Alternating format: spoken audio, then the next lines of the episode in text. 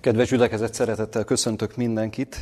A múltkori alkalommal, a múlt heti ige hirdetésben egy olyan példázatról hallottunk, amely csak egyszer szerepel az evangéliumokban. Ugye ez volt a hamis sáfár példázata Lukács evangélium a 16. fejezetében. Elgondolkodtam a következőn ennek kapcsán is, hogy vajon melyik az a történet, amelyik viszont mindegyik evangéliumban szerepel. Lehet, hogy nem is olyan könnyű erre a kérdésre válaszolni, ugye nem példázatot keresünk, nem gyógyítást keresünk, hanem történetet keresünk. Melyik az, amelyik mindegyik evangéliumban, mind a négy evangéliumban szerepel? Ez azért érdekes kérdés, mert ugye János evangélium egy tudatos kiegészítő evangélium például. Tehát Máté, Márk és Lukás, ugye az együttlátók, így szokták ezt nevezni, vagy szinoptikusok, ők azok, akik alapvetően egy vonalra fűzik fel Jézus életét, és így tesznek bizonyságot a megváltó munkásságáról.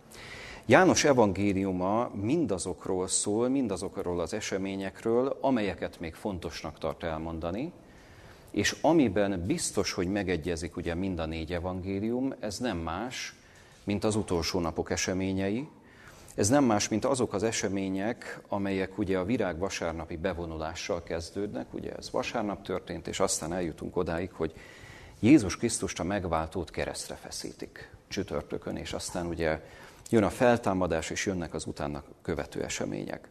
Érdekes egyébként az evangéliumok szerkezete ebből a szempontból, pont János evangéliumát, hogyha megnézzük, akkor az evangélium fele, tehát a fele ezekkel az eseményekkel foglalkozik. 12. fejezettől kezdve csak az utolsó napok eseményeiről van szó. De a kérdés továbbra is áll, hogy ezen kívül van-e olyan történet, amelyik mind a négy evangéliumban szerepel, mert tulajdonképpen egyetlen egy ilyen történet van, egyetlen egy ilyen történet maradt, ez pedig nem más, mint a galileai válság. Az a galileai válság, amelyről különleges módon mind a négy evangélium megemlékezik, tehát Máté, Márk, Lukács és János, és ezek szerint nekünk a galileai válságról nagyon-nagyon érdemes tudnunk, és érdemes számot vetnünk azzal, hogy egyáltalán mi történt itt. Mi ennek a válságnak a lényege? Miért következett be? Hogyan hatott Jézusra ez a válság? Hogyan hatott a tanítványokra? Hogyan hatott azokra, akik ezt átélték, ezt a válságot? Hogyan kerestek ebből kiutat? Mert ugye a válságból kiutat is kell keresni. Milyen megoldási módja volt Jézusnak erre a válságra? Vagy éppen ugye másoknak, akik hallották és átélték ezt a válságot. Ez egy nagyon-nagyon fontos kérdés, annál is inkább, mert ez kulcskérdés, és azt mondhatjuk, hogy fordulópont Jézus munkásságában. Fordulópont olyan értelemben, hogy halad előre az ő szolgálata, ami ugye időszámításunk szerint 27-ben kezdődik, 31-ben végződik, tehát ugye a földi szolgálata, ekkor feszítik őt keresztre, körülbelül 30-ban következik be ez a válság, megint csak János evangéliumára kell, hogy utaljunk, és János evangéliuma ugye közli azokat az ünnepeket, megjelöli azokat az ünnepeket, ahova Jézus fölment. És ugye ott volt, és ezeken részt vett, és ez a válság a húsvét ünnepe előtt, 30 húsvétja előtt, vagy a páska ünnep előtt nem sokkal következik be. És az evangéliumok, hogy mind megemlékeznek róla, ezzel nyomatékosítják azt, hogy nekünk nagyon-nagyon érdemes átgondolnunk és ismernünk ezt a válságot. No, de mi is történt itt? Melyek a válság előzményei? És először most Márk evangéliumához fordulnánk, ahhoz az evangéliumhoz, amelyik egyébként a legtömörebb, a legrövidebb. Tehát ha a legrövidebb beszámolót akarjuk Jézus életéről olvasni, akkor Márk evangéliumával érdemes megismerkednünk. Márk evangéliuma hatodik fejezetében találkozhatunk a válság előzményével, vagy előzményeivel, inkább így is fogalmazhatunk. ez pedig egy meglehetősen drámai előzmény. Ez a drámai előzmény ez nem más, mint keresztelő Jánosnak a halála. Keresztelő Jánosnak a, a tulajdonképpen a megölése, gyilkossága, hiszen ez egy döbbenetes dolog, ami történik Jézus előfutárával, Jézus Krisztus előfutárával, megölik egészen szörnyű körülmények között, nem részletezném ezt, ezt Márk Evangélium a hatodik fejezete megteszi, és akkor, amikor ez megtörténik, akkor azt mondja Jézus a tanítványoknak, hogy most akkor gyertek el, pihenjünk meg egy kevéssé. Mert ezt azért valahogyan föl kell dolgoznunk, ami történt. Hát azért nem, nem akármi történt. És eleve ugye nagyon benne vannak a munkában, tehát komolyan végzik a munkát, mind Jézus, mind a tanítványok, volt mit megbeszélniük, volt mit kibeszélniük. Ez tehát a válság közvetlen előzménye. Érdekes egyébként, hogy Jézus és a tanítványokat, amikor különösen a tanítványokról beszél Márk evangéliuma, vagy éppen más evangélium, akkor apostoloknak nevezi. Már ekkor az apostolok. Tehát a 30. vers, Márk evangélium a 6. fejezetének 30. verse is így beszél ugye a, a tanítványokról.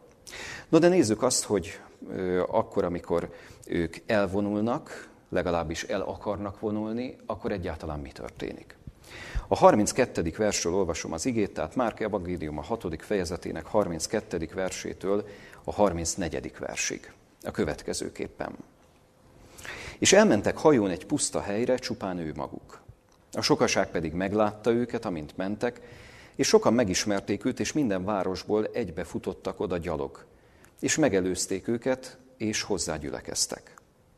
És kimenvé Jézus nagy sokaságot látott, és megszánta őket, mert olyanok voltak, mint a pásztor nélkül való juhok, és kezdte őket sokra tanítani.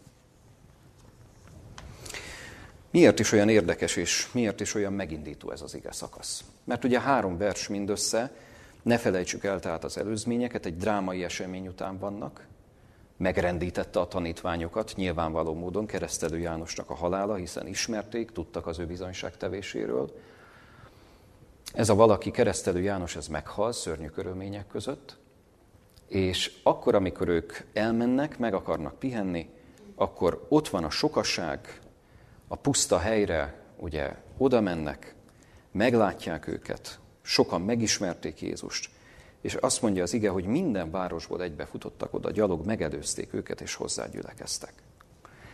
És amikor kimegy Jézus, akkor nem mondja azt, hogy ne haragudjatok, most nem tudok mit mondani. Azokkal kell igazán foglalkoznom, akik a legközelebb állnak hozzám, és, és akiket a, a, a legtöbbre tanítottam eddig is. Ehhez képest azt mondja, hogy igen, akik ott vannak, ezek azért jöttek, hogy valami, valami tanítást halljanak, valami bátorítást halljanak. Nem hagyhatom őket egyedül.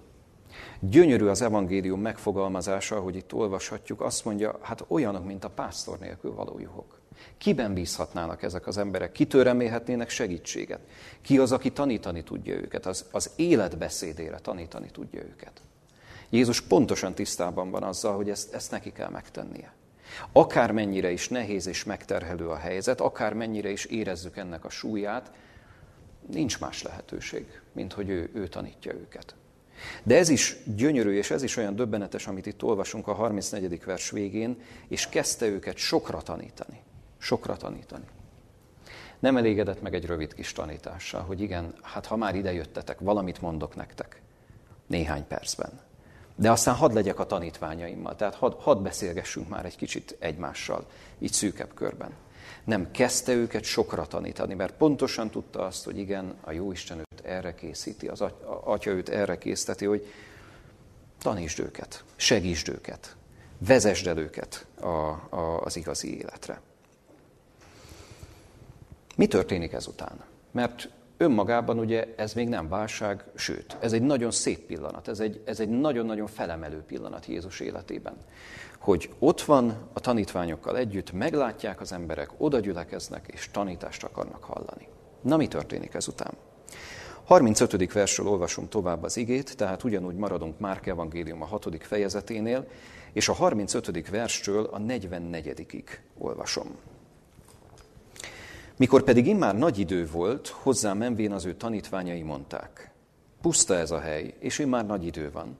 Bocsásd el őket, hogy elmenvén a körülfekvő majorokba és a falvakba, vegyenek maguknak kenyeret, mert nincs mit enniük.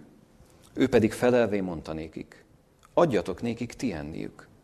És mondták neki, elmenvén vegyünk-e kétszáz pénz áru kenyeret, hogy enni adjunk nekik.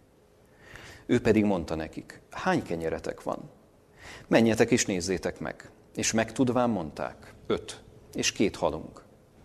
És parancsolta nekik, hogy ültessenek le mindenkit csoportonként a zöld pázsitra. Letelepettek azért szakaszonként százával és ötvenével. Ő pedig vette az öt kenyeret és a két halat, az égre tekintvén hálákat adott, És megszegte a kenyereket, és adta a tanítványoknak, hogy tegyék azok elé. És a két halat is elosztotta minnyájuk között. Ettek azért minnyáján, és megedégettek, és maradékot is szedtek fel, tizenkét tele kosárral, és a halakból is. Akik pedig a kenyerekből ettek, mint egy ötezren voltak férfiak. A tanítás tehát hosszan elhúzódott. Jézus hosszan tanította őket. Ahogy említettük is, nem elégedett meg egy rövid bizonyságtevéssel vagy rövid tanítással. Tudta, hogy ezeknek az embereknek sokra van szükségük.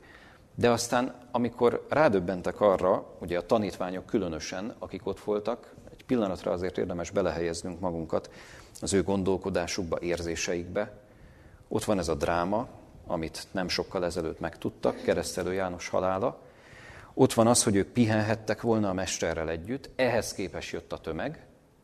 Türelemmel várták, míg a mester tanítja őket, és egy idő után, amikor már tényleg nagyon eltelt az idő, akkor azt mondják Jézusnak a tanítványok, hogy most már bocsásd el őket, nagy idő van. És nagyon érdekes az, ami, ami utána történik, mert, mert hát a tanítványok pontosan tisztában vannak azzal, hogy, hogy ételük nincs nem tudják megvendégelni ezt a sokasságot. Tehát egyszerűbb lenne nekik azt mondani, hogy menjetek inkább haza. Aztán mindenki egyen otthon, vagy éppen, hogyha még a tanítás tovább folytatódik, hát akkor mindenki szerezzen be magának kenyeret, meg élelmet, aztán gyertek vissza, és akkor tudjuk tovább folytatni. Érdekes az, hogy Jézus itt egy kisebb próba elé veti őket, szinte nagyon tényszerűen, nagyon röviden szól erről az evangélium, azt mondja a 37. versben az evangélium, hogy ő pedig felelvén, tehát Jézus pedig felelvén mondta nékik, adjatok nekik ti enni. A tanítványok pedig mondják, elmenvén, vegyünk-e 200 pénzárú kenyeret, hogy enni adjunk nekik. Nagyon szép, ahogy Jézus olyan finoman próbára teszi őket. Adjatok nekik ti enni. Pontosan tudta azt, hogy ugye nem, nem most kezdték a szolgálatukat a tanítványok. Ők már munkában voltak. Jézustól rengeteget tanulhattak. Rengeteg gyógyítást láthattak, rengeteg csodát láthattak. És akkor, amikor ezzel a kéréssel szembesülnek, vagy ezzel a felvetéssel, hogy hát ti is adhattátok nekik enni, akkor a tanítványok első pillanatban nem kapcsolnak, hogy itt, itt, itt miről is beszél Jézus. Mert, mert azt mondják, hogy hát ennek a több ezer embernek, hát hogy adhatnánk, nincs is nálunk étel. De az egy dolog, hogy étel nincs nálunk, pénz sincs nálunk. Hát akkor innentől kezdve miről beszélsz, mester? Tehát, tehát annyira természetes a visszakérdezésük, hogy, hogy most akkor elmenvén vegyünk-e 200 pénzárú kenyeret, hogy enni adjunk nekik. Hát most, most ez, ez képtelenség. Aztán megy tovább a történet, de ez, ez egy pici kis tanítás, nem is olyan kicsi tanítás lehetett a tanítványoknak, hogy igen, hogyha ha Jézussal járnak, akkor miért nem bátrabbak? Akkor miért nem bíznak a mindenhatóban? Szóval ott maradnak ezek a bizonyos kérdések, amikor olvassuk itt ezt a, az evangéliumi szakaszt. Ott maradhattak a tanítványok lelkében is ezek a kérdések. És amikor tovább olvasok itt a történetet, akkor azt látjuk, hogy Jézus fölteszi ezt a bizonyos kérdést, hogy hány kenyeretek van, és ugye megtudják egy fiúról, egy kis, kisebb fiúról, akit egyébként János evangélium említ, hogy neki van öt árpa kenyere és két hala. Öt árpa kenyér és két hal. Olyan gondosak voltak az ő szülei, vagy valaki, aki ezt a kezébe nyomta, hogy ő ezt magával hozta ide, és ott volt nála, és érdekes, hogy ugye Jézus ezt követően parancsolja nekik, hogy ültessenek le mindenkit csoportonként az zöld pázsitra. Na most túl azon, hogy ez egy nagyon-nagyon fontos és szép történet, figyeljünk föl az apró mozzanatokra is. Jézus leülteti az embereket, csoportonként.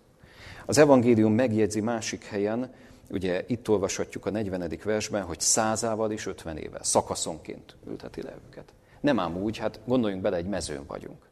Egy mezőn vagyunk, és, és ezen a mezőn akárhogy is leülhetnének az emberek.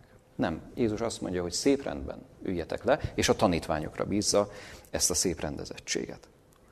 És ő pedig nemes egyszerűséggel ezt az öt kenyeret és a két halat maga elé kéri, imádkozik, és aztán elkezdi osztani. És megvalósul az a csoda, amilyen hatalmas csodát talán még senki sem látott, Persze lehetne sorolni Jézus csodáit, de ilyen jellegű csoda tényleg nem nagyon volt még, hogy Jézus megszaporítja a kenyeret. Öt darab árpa kenyér. Gondoljunk egy pillanatra bele, ugye olvashatjuk itt a történet végén, hogy a férfiak mintegy ötezren voltak. Na most biztos, hogy voltak ott kisebb gyerekek, elképzelhető, hogy voltak ott nők is, de ez az ember, ez, egy óri, ez, a, ez a tömeg, ez egy óriási sokaság. 5000 ember, ha csak az 5000-et nézzük. Hát hol látunk mi 5000 embert? Rendezvényeken? Mondjuk valami vásárban, vagy, vagy, vagy sportcsarnokban, vagy, vagy valami hatalmas tömegrendezvény. Óriási szám. 5000 ember, ehhez képest öt kenyér. És amikor imádkozik, nem csinál szinte semmi különöset, csak imádkozik. Milyen nagy súlya van az imádságnak. Óriási súlya van az imádságnak, mert az imádságot követően elkezdi osztani a kenyereket, elkezdi osztani a halakat, és nem fogynak el. Nem. E, e, egyszerűen mindenki megelégszik. Azt mondja itt a 42. vers, hogy ettek azért minnyáján, és megelégedtek. És ugye még ezt a megint csak apróságnak tűnő dolgot is hozzáteszi az evangélium ideírás, és maradékot is szedtek fel 12 telekosárral, és a halakból is. Annyira szép ez a leírás. Tehát nem csupán arról szól, hogy igen, Jézus megszaporítja a kenyereket és a halakat. Tehát e, akár így is le lehetne írni, kettőtő mondatban az egészet, hogy itt mi történt. Nem, ott vannak ezek a finom kis részletek. Szakaszonként, csoportonként leülteti őket. Ott van az, hogy a maradékról gondot visel. Nem, nem mindegy. Szinte azt is kérdezhetnénk, hogy mi lesz azzal a maradékkal. Ennek is nagyon komoly üzenete van, lelki jelentősége, és, és mindenféle szempontból van jelentősége, hogy becsüljük meg azt, amit, amit a mennyből kaptunk. Becsüljünk, becsüljük meg azt, amit Jézusról kaptunk, de akár étel vonatkozásában is. Tehát, hogyha ha Jézus biztatta a tanítványokat, sőt elrendelte, hogy igen, a maradékokat is szedjétek össze, hát az még, még ki mindenkinek lehet jó. 12 teli kosár. És ugye akkor, amikor ez, ez megtörténik, akkor, akkor azt láthatjuk, hogy, hogy tényleg valami olyan csoda történt, ami, ami ugye tömeges. Mert csodák eddig is voltak Jézus életében. Ne felejtsük el, időszámításunk szerint 30 környékén járunk. 27 őszétől 30 húsvétjáig. Ez mintegy két és fél év. Rengeteg mindent tapasztalhattak már azok, akik ekkor ott voltak Jézussal, és látták az ő életét, látták az ő csodáit, de ilyet még nem hogy több ezer emberen egyszerre tesz csodát, mert egy embert meg tud gyógyítani, két embert meg tud gyógyítani, tíz embert is meg tud gyógyítani. Rengeteg embert gyógyított, rengeteg embert tanított. Na de az, hogy csodát tesz, az, hogy megszaporítja a kenyereket, ebből következik a tömegnek a, a reakciója, a tömegnek a, a, a válasza, hogy őt királyá akarják tenni. Na most erről viszont már János evangéliuma ír. Lapozzunk át János evangéliumához, mert János evangélium a hatodik fejezetét megvizsgáljuk abból a szempontból, hogy mi történik a csodatétel után. És mi történik azt követően, hogy a tömeg erre valahogyan reagál, ugye, ahogy említettük is. János evangélium a hatodik fejezetéből a 14.-15. verset olvasom, és a következőképpen hangzik ez. Az emberek azért látva a jelt, amelyet Jézus tett, mondták, bizonyal ez ama próféta, aki eljövendő volt a világra. Jézus azért, amint észrevette, hogy jönni akarnak, és őt elragadni, hogy királyát tegyék, ismét elvonult egymaga a hegyre. Ne felejtsük el, zsidó környezetben játszódik az evangélium, zsidó emberekről van szó, azokról a zsidókról, akik ekkor már egy kicsivel több mint száz éve római rabiga alatt nyögnek. Legalábbis a rómaiak ugye elfoglalták az ő területüket, és onnantól kezdve, mint Judea provincia, így élik az életüket, a császárnak alávetettem. Na most ez a zsidók számára roppant nehezen volt megemészthető. Mert ne felejtsük el, a választott népről van szó, arról a népről, amelyiket az Isten a tenyeré hordozta, 1500 éven keresztül, Ebbe is egy pillanatra azért érdemes belegondolni, hogy mekkora súlya van ennek, ha ezt kimondjuk, hogy 1500 év. Magyar történelemben mennyire tudunk visszatekinteni? Hát ugye e- ezer évre biztosan, de ha ezer évet meghaladóan, hát ott már jönnek azért kérdések, meg, meg nehézségek itt a, a pontos történelmi látás tekintetében. Itt 1500 év történelméről van szó, az Isten a tenyeré hordozta őket, közvetlen kapcsolatban volt velük, és ehhez képest ezt a népet idegen hatalom alatt valaki igazgatja, ezek a rómaiak. Na most, ha Jézus 5000 embert jól tud lakatni, akkor nyilván 50 ezeret is jól tud lakatni. Akkor, akkor nyilván bármit meg tud csinálni. Bármit. Hát kenyeret tud adni nekik, munkát tud adni nekik, mindent. Hát kell -e ennél jobb vezető, jobb politikai vezető, aki, aki ilyen szintű csodákra képes. Tehát ebből következik, hogy tulajdonképpen nem is annyira meglepő, amit a tömeg tesz, tegyük királyá. Tegyük királyá. Hát erre vártunk végre. Bizonyal ez a ma próféta. Mert ugye nem csak királyá akarják tenni, hanem elismerik, hogy igen, ez az ama próféta, akiről ki is jövendőlt. Akiről már Mózes jövendőlt. Mózes 5. könyvében találkozhatunk ezzel a messiási jövendőléssel, hogy igen, Mózes is szólt arról, megint csak 1500 évnyi távolságban vagyunk, hogy majd jönni fog valaki, az Isten profétája, az Isten igaz profétája, aki, aki személyesen jön el közétek. És azt mondják, hogy igen, ő lehet az a proféta, de hát akkor már ne csak profétai minőségében tiszteljük, tegyük is királyá. És itt jutunk el tulajdonképpen magáig a válságig, mert eddig a válság előzményeiről, közvetlen előzményeiről beszéltünk, de innentől kezdve valami egészen érdekes dolog történik, szinte váratlan azt is mondhatnánk, mert Jézus ezt nem hagyja. A 15. versben így olvastuk, hogy amint észrevette, hogy jönni akarnak, és őt elragadni, hogy királyát tegyék, ismét elvonult egy maga a hegyre. Ki megy ebből a történetből? Ki vonja magát az események sodrából? Egészen döbbenetes, mert ugye az emberi logika az diktálná, hogy hát Jézus ugye minél többekhez el akarta juttatni az evangéliumot, az örömhírt. Hát nem örülhetett vajon annak, amikor a sokasság őt felkereste? Nem, nem ez volt vajon a tanítványok szívében, mind a mellett, hogy persze nehéz volt ezt megemészteni, hogy egy kicsit magukban akartak lenni, de aztán jöttek a, a, az emberek, de mégis annak meg örülhettek, hogy hát igen, van látszata, van eredménye a mi munkánknak. Na most nem lehetne még nagyobb tömegeket megszólítani? Ehhez képest azt látjuk, hogy, hogy mintha Jézus szándékosan elmenekülne ebből a helyzetből. Miért teszi ezt? És erre válaszol a János Evangélium a hatodik fejezetének a további része.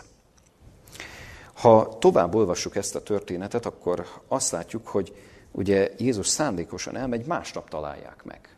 Tehát azon a napon már őt nem találják meg. Másnap találják meg, elment Kapernaumba, keresi őt a sokaság, biztos, hogy egy kicsit kevesebben lehettek már, de minden esetre utána mennek, és Jézus itt egy nagyon komoly tanításban részesíti őket. Az egész hatodik fejezet erről szól, különben nagyon érdekes János evangéliumának a szerkesztés módja, mert tele van ilyen, ilyen egészen drámai hangvételű párbeszédekkel. Szinte azt is lehet mondani, hogy ez a párbeszédek evangéliuma. Olyan szempontból, hogy, hogy rengeteg ilyen beszélgetést olvashatunk, hogy Jézus megpróbál valakinek a szívére beszélni, megpróbál a, valakinek az értelméhez eljutni. Nagyon sok ilyen van János evangéliumában. Ez is egy ilyen. Hosszan, alaposan ugye a, a tanítást vagy beszélgetést megörökíti az evangélium. No nézzük, hogy itt mi történik. A 25. verstől olvasom az igét, János Evangélium a 6. fejezete 25. versétől a 36. versig, tehát egy kicsit hosszabb szakaszt. És megtalálván őt a tengeren túl, mondták neki, Mester, mikor jöttél ide? Felelt Jézus nekik, és mondta, bizony, bizony mondom néktek, nem azért kerestek engem, hogy jeleket láttatok, hanem azért, mert ettetek a ma kenyerekből, és jól laktatok. Munkálkodjatok ne az eledelért, amely elvész, hanem az eledelért, amely megmarad, megmarad az örök életre, amelyet az embernek fia ad majd néktek, mert őt az atya pecsételte el, az Isten. Mondták azért néki, mit csináljunk, hogy az Isten dolgait cselekedjük? Felelt Jézus, és mondta nékik, az az Isten dolga, hogy higgyetek abban, akit ő küldött. Mondták azért néki, micsoda jelt mutatsz tehát te, hogy lássunk és higgyünk néked? Mit művelsz? A mi atyáink a mannát ették a pusztában, amint megvan írva. Mennyei kenyeret adott enniük. Mondta azért nékik Jézus. Bizony, bizony, mondom néktek, nem Mózes adta néktek a mennyei kenyeret, hanem az én atyám adja majd néktek az igazi mennyei kenyeret. Mert az az Istennek kenyere, amely mennyből szállt alá, és életet ad a világnak. Mondták azért néki, Uram, mindenkor ad nékünk ezt a kenyeret. Jézus pedig mondta nékik, én vagyok az életnek a ma kenyere. Aki hozzám jön, semmiképpen meg nem éhezik, és aki hisz én bennem, meg nem szomjúhozik soha. De mondtam nektek, hogy noha láttatok is engem, mégsem hisztek. Eddig olvasom az igét, és nagyon érdekes az, hogy ha a tömeg első megszólalását nézzük, akkor érezhetjük, tapasztalhatjuk, tapinthatjuk szinte ebben a nyitottságot. Mire is gondolunk? Akkor, amikor ott van ugye a 26. versben, illetve a 25. versben ugye a kérdésük, Mester, mikor jöttél ide? Aztán ott van a 28. versben, mit csináljunk, hogy az Isten dolgait cselekedjük? Aztán a 30. versben, micsoda jelt mutatsz tehát te, hogy lássuk és higgyünk néked? Mit művelsz? Szóval a tömegben kézzel fogható ez a nyitottság, hogy, hogy tényleg ők, ők szeretnének Krisztus útján járni, szeretnék őt követni, de valami mégis visszatartja őket. És Jézus pontosan tudja, hogy ez a valami, ez micsoda. Na most ezért válik ez egy nagyon-nagyon érdekes és különleges hangvételű vagy hangulatú beszélgetésé. Nagyon feszült ez a, ez a beszélgetés abból a szempontból, hogy bár a nyitottságot látjuk, de Jézus az első pillanattól érzi, tapasztalja azokat a falakat, amelyek ott vannak ezeknek az embereknek a gondolkodásában. Hogy lehet ezeket a falakat lerombolni? Mert ugye kenyeret adni borzasztó egyszerű az Isten fiának, nyilvánvaló módon. Imádkozik, és kiosztja az ötezernek, akik rendben ott, ott ültek. De amikor már belső dolgokról van szó, az embernek a gondolkodásáról, hitéről, meggyőződéséről, hát ugye nem véletlenül kezdi így Jézus, bizony mondom néktek, nem azért kerestek engem, hogy jeleket láttatok, hanem azért, mert ettetek a ma kenyerekből, és jól laktatok. Mintha ezt a kérdést tenné föl, miért is követtek engem? Azért, mert csodákat tudok tenni? Azért, mert soha nem láttatok ilyet? Azért, mert, mert évszázadok óta nem járt ilyen ember közöttetek, Isten emberek közöttetek? Vagy az Isten fia még soha nem járt itt, és, és, és nem is vettétek őt észre, noha az Ószövetségben folyamatosan ápolta a kapcsolatot a néppel.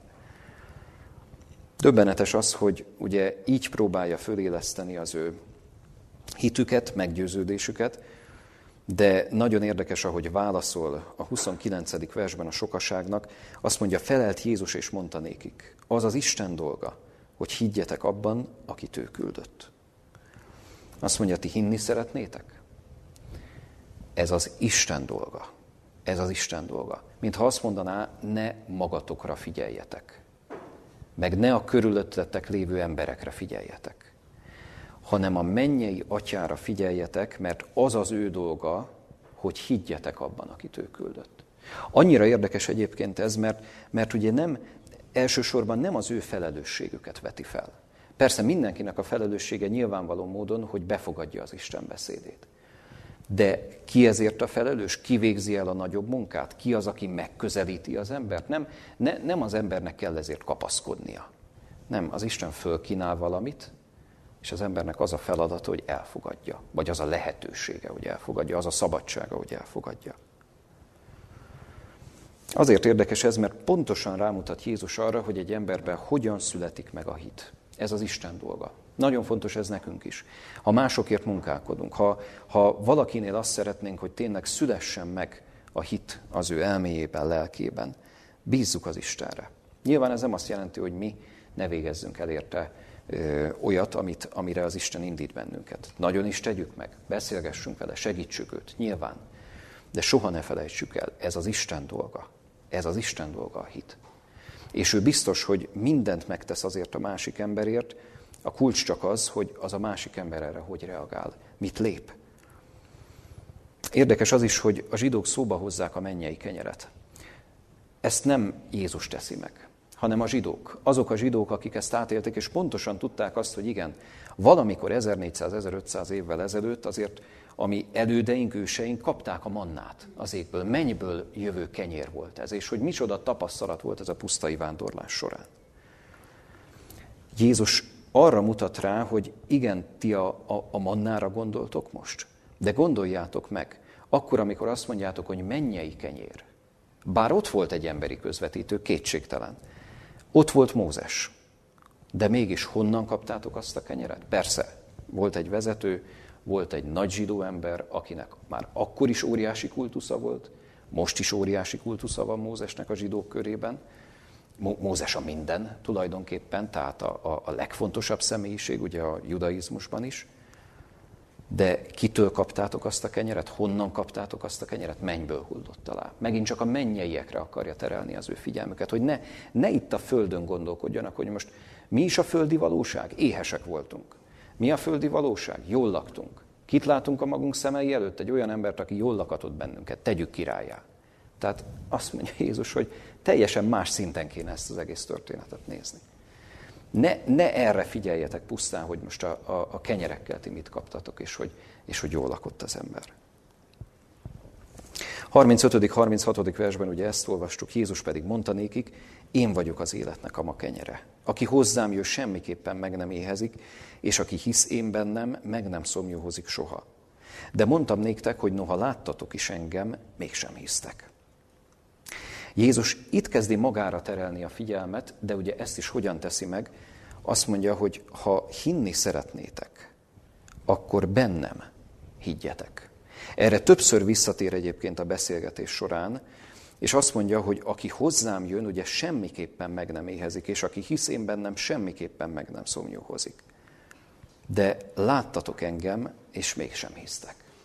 Ez döbbenetes dolog különben, mert ugye itt van ez, ami, ami tényleg szinte a legnagyobb csodának tűnik. Legnagyobb csoda olyan értelemben, hogy ami történt, az egy döbbenetes dolog. De mégis azokat a falakat, amik tehát ott vannak a zsidók lelkében, szívében, ezeket a falakat, ezeket nem, nem képes lerombolni még ez, a, még ez a legnagyobb csoda sem. Hiszen hogyan reagálnak erre a zsidók? Akkor, akkor amikor Jézus próbára teszi őket, és, és többször is elmondja, hogy, hogy igen, itt, itt hitre, de személyes hitre van szükség. Nézzük a 41. verstől. 41. verstől így olvasom. Zúgolódtak azért a zsidók ő ellene, hogy azt mondta, én vagyok az a kenyér, amely a mennyből szállott alá. És mondták, nem ezé a Jézus a József fia, akinek mi ismerjük atyát és anyját? Mi módon mondja tehát ez, hogy a mennyből szállottam alá? Felelt azért Jézus, és mondta nékik, ne zúgolódjatok egymás között. Senki sem jöhet én hozzám, hanem ha az atya vonja azt. Aki elküldött engem, én pedig feltámasztom azt az utolsó napon. Eddig olvasom. A tömeg tehát zúgolódik. Azért különleges ez, mert tehát még egyszer ott vagyunk egyetlen napra a csodálatos kenyérszaporítástól, egyetlen napra ettől az elképesztő csodától, és mégis zúgolódnak a zsidók, zsidók, amikor azt látják, hogy Jézus önmagáról beszél, és azt mondja, hogy higgyetek én bennem. És ugye nem, nem egy eszméről beszél, nem egy vallásról beszél, nem a történelmi múltról beszél, hogy legyetek büszkék arra, hogy ti mit éltetek át, semmi ilyesmi. Azt mondja, engem a mennyei atya küldött. És így, hogy a mennyei atya küldött, én nem tehetek más, mint azt mondom néktek, hogy, hogy igen, higgyetek én bennem, mert, mert én nem, nem magamtól mondom ezeket. Annyira különleges egyébként, hogy Jézus szavaiban, ahogy beszél, benne van a múlt, benne van a jelen, és benne van a jövő. A múlt hogyan? Beszélt a kenyérszaporításról, ha már egyszer a zsidók ugye szóba hozták ezt a ö, kenyeret, a mennyei kenyeret, a mannát, ugye, amit Mózestől kaptak, beszél a jelenről, hogy mit éltetek meg, mi van a ti szívetekben, és beszél a jövőről, amikor azt mondja, hogy, hogy ugye, aki elküldött engem, az atya, én pedig feltámasztom azt az utolsó napon. És ezzel teljesen egyértelművé teszi, hogy igen, az Isten fia van itt közöttetek. De egyébként, ha logikusan végig gondoljuk, ki tudna ekkora csodát végrehajtani? Ki tudna ennyire tisztán tanítani? Tehát a zsidók is biztos átgondolták, az akkori zsidók ezt a kérdést, hogy tényleg ki más, ki más, aki a múltról, jelenről, jövőről így tud beszélni, és, és ennyire, ennyire megszólító módon tudja ezeket a dolgokat elmondani. És mégis ez a fal, ez, ez ott van, ott marad továbbra is. 47. versben is egy nagyon érdekes dolgot olvashatunk. Azt mondja itt Jézus, bizony, bizony mondom néktek, aki én bennem hisz, örök élete van annak. Mintha még egyel emelni a tétet. Mintha azt mondaná, hogy igen, az az igazi próbátok nektek, hogy elfogadjátok azt, hogy én tényleg a mennyből jöttem, de hogyha ti ezt elfogadjátok és hisztek bennem, annak örök élete van. Egyébként ez egy gyönyörű ígéret. Gyönyörű ígéret mindannyiunk számára, mert teljesen egyértelművé teszi azt az utat, amire az embernek csak rá kell lépnie. Aki hisz én bennem, annak örök élete van. Ez azt jelenti, hogy a Jézusban való hit, ez az üdvösségünknek a kulcsa. És mintha azt mondaná, hogy ne, ne egy eszmében higgyetek, ne egy, egy dicsőséges múltban higgyetek, vagy éppen kevésbé dicsőséges múltban, mert azért a zsidó történelemnek voltak ilyen szakaszai is, hanem egy élő szemébe higgyetek. Egyébként ezt még egyszer hadd hangsúlyozzam, ez nekünk is óriási tanítás. Ne egyházhoz kapcsolódjunk, ne eszméhez kapcsolódjunk pusztán. Persze, van egyházi közösség, és van eszme, amihez ragaszkodhatunk. De az élő Isten egyszülött fia az, aki hitre hív bennünket, személyes hitre hív bennünket, aki én bennem hisz. Egyébként ez a hétköznapjainkban is óriási erőt adhat, óriási segítséget adhat, hogy mi nem pusztán egy, egy meggyőződést vallunk, hanem hiszünk egy olyas valakiben, aki ebben a pillanatban is meg tud engem szólítani, tud nekem segítséget adni, tud tanácsolni másokért végzett munkában, vagy éppen a hétköznapi munkában, mindenben. Tehát ez ugye egészen más, mint egy ilyen megszokott, formális hit. Nagyon-nagyon jellemezte ez a zsidókat is, de jellemez ma is sokakat. És ezzel hív minket, mindannyiunkat Jézus Krisztus arra, aki én bennem hisz, örök élete van annak, hogy tényleg emeljük fel a tekintetünket, ne pusztán azt lássuk, hogy most mi van körülöttünk, hogy zajlik az életünk, éhesek vagyunk, eszünk. Tehát nem, nem, nem ez az a szint, amire Jézus el akar bennünket vezetni. Persze ezek is fontos kérdések, nyilvánvaló módon, de ennél vannak fontosabb kérdések. Még, még olyan kérdések is, amelyek tényleg az üdvösségünket érinthetik. És tényleg ez a fordulópont, ez a kulcskérdés nem csak a mi életünkben, hanem ezeknek a zsidóknak, ezeknek az embereknek az életében is, akik ott vannak több ezren. Hogy hiszek-e, hisztek-e egy élő személyben az Isten fiában. Nagyon-nagyon lényeges ez. Mit mond erre a tömeg? 59. 60. vers, az, amit olvasok itt a hatodik fejezetből.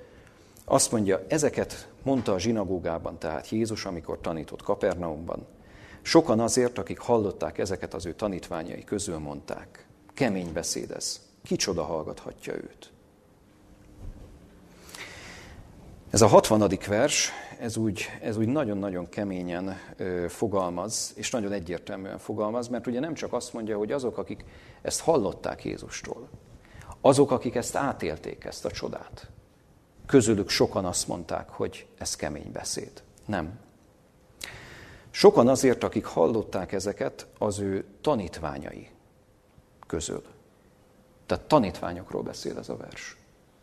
Többféle tanítványi köre volt Jézusnak, 12 tanítvány, 70 tanítvány, 500 tanítvány. És ebből a tanítványi körből is sokan voltak olyanok, akik azt mondták, hogy nem, ez, ez kemény beszéd. Tehát ez túl sok. Én ezt nem akarom elfogadni, és, és hátat fordítottak Jézus Krisztusnak. A 66. vers is megerősíti ezt ugyanebben a fejezetben. Ettől fogva sokan visszavonultak az ő tanítványai közül, és nem jártak többé ő vele. Tehát ez egy olyan fordulópont volt, ahol azt, láttuk, azt látjuk, hogy tényleg itt, itt, itt mintha vége lenne egy történetnek. Vége lenne olyan értelemben, hogy sokan elfogadták Krisztust, de, de, de ez, amikor a legnagyobb csodát tette, és amikor talán a legmélyebb tanítást adta önmagáról, ez a csoda ez nem volt elegendő, meg az előtte lévő seregnyi csoda, meg az előtte lévő seregnyi tiszta tanítás.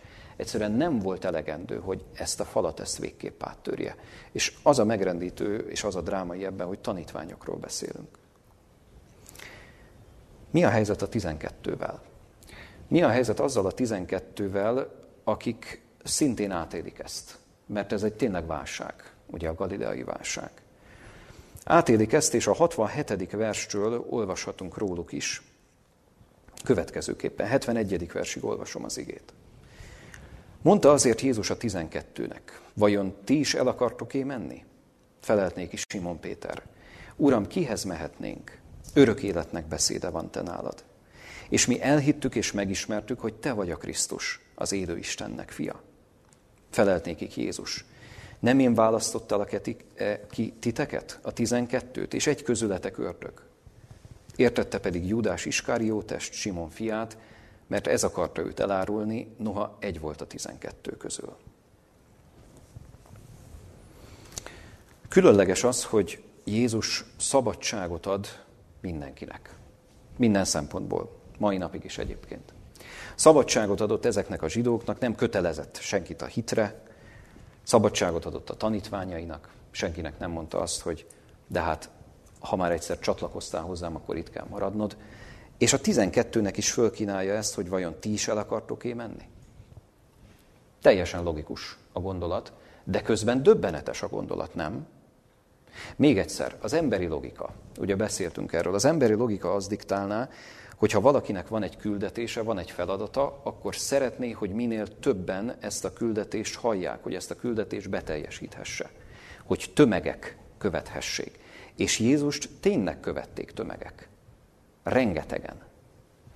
És ahelyett, hogy a tömeg létszámát gyarapította volna, ahelyett itt azt látjuk, hogy a szolgálata egy pontján azt mondja, hogy na most akkor én beszélek nektek bizonyos dolgokról, és akkor, amikor az emberek elmennek tőle, akkor nem tartja őket vissza, még a tanítványokat se. Sőt, a tizenkettőnek is felajánlja, hogy akkor ti is el akartok menni.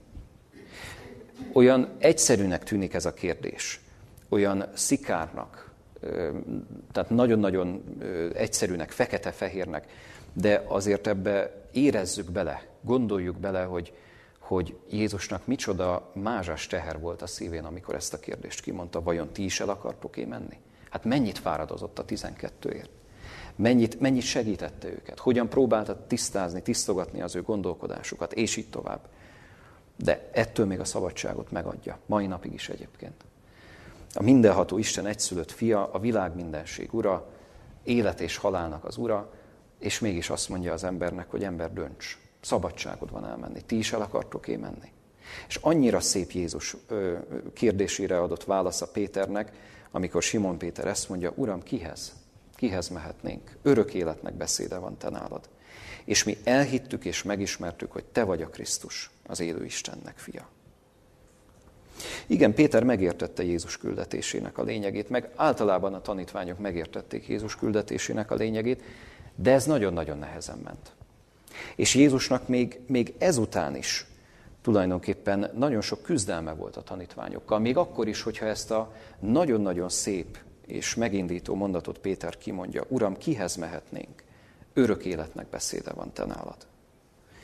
De ahhoz képest, hogy ugye azt látjuk, hogy a, az események haladnak előre, azt látjuk, hogy most már a 12-nél tart, most akkor hány tanítványa van Jézusnak?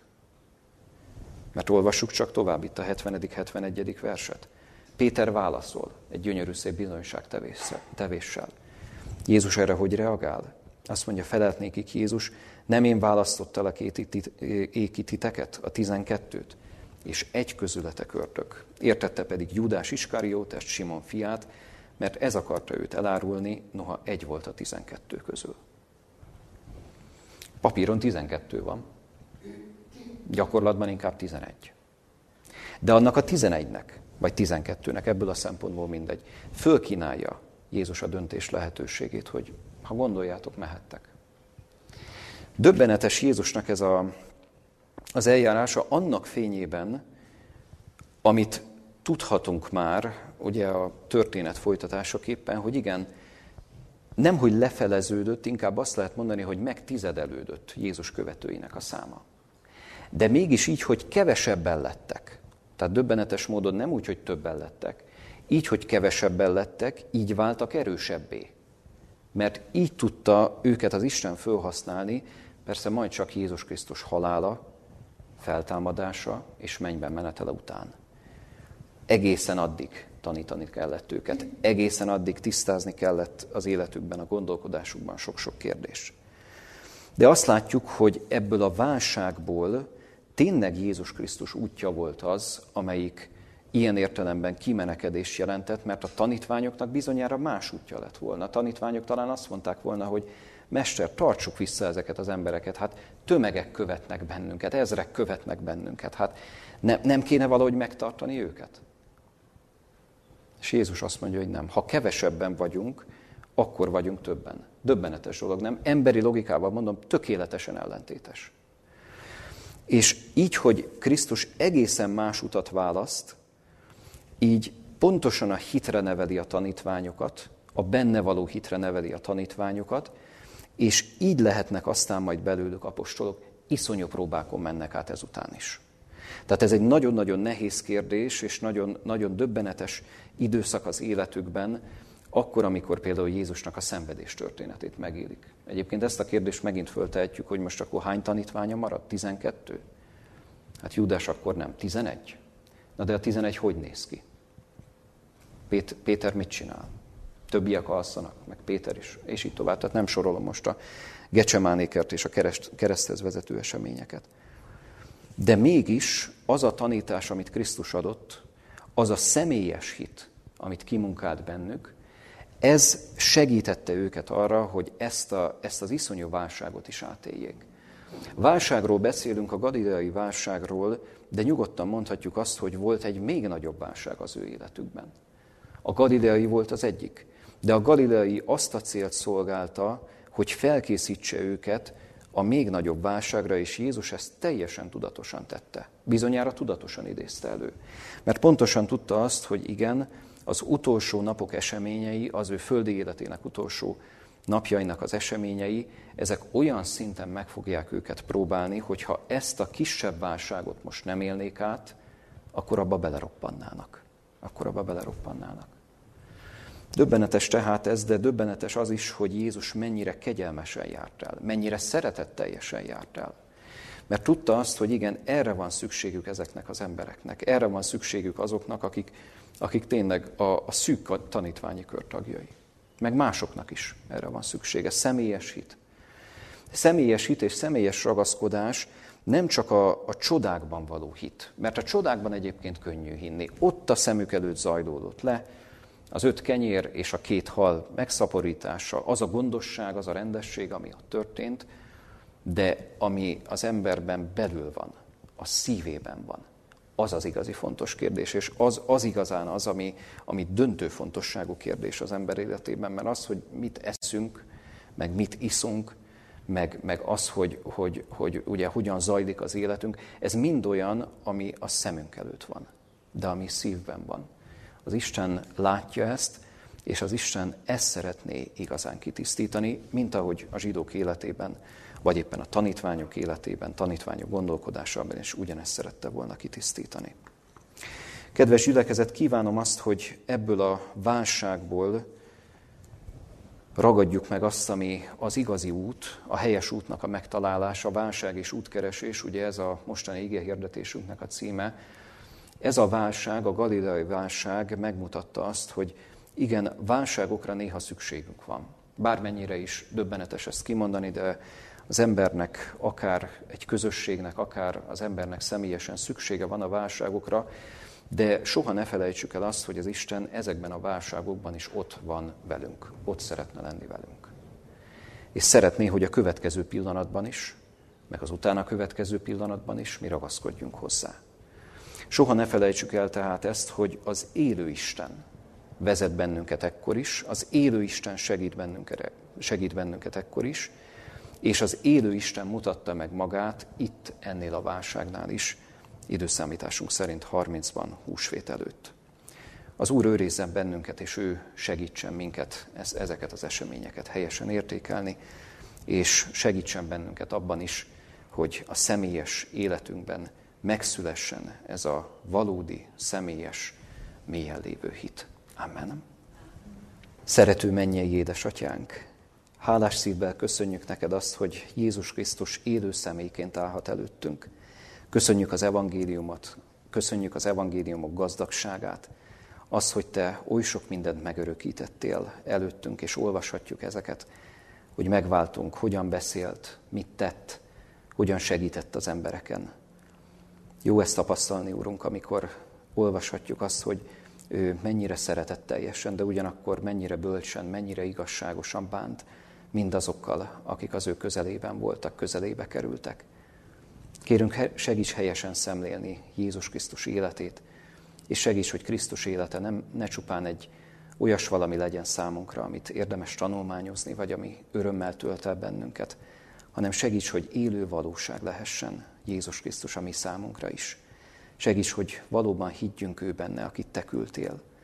Segíts, hogy ez a hit, ez egészen személyessé lehessen számunkra. Kérünk, hogy tedd ezt egészen nyilvánvalóvá mások számára is a mi életünkben.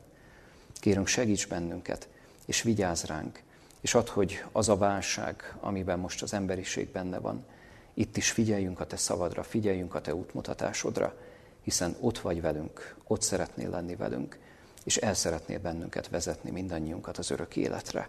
Köszönjük ezt neked, Urunk! Jézus Krisztus nevében adunk ezért hálát. Amen. Az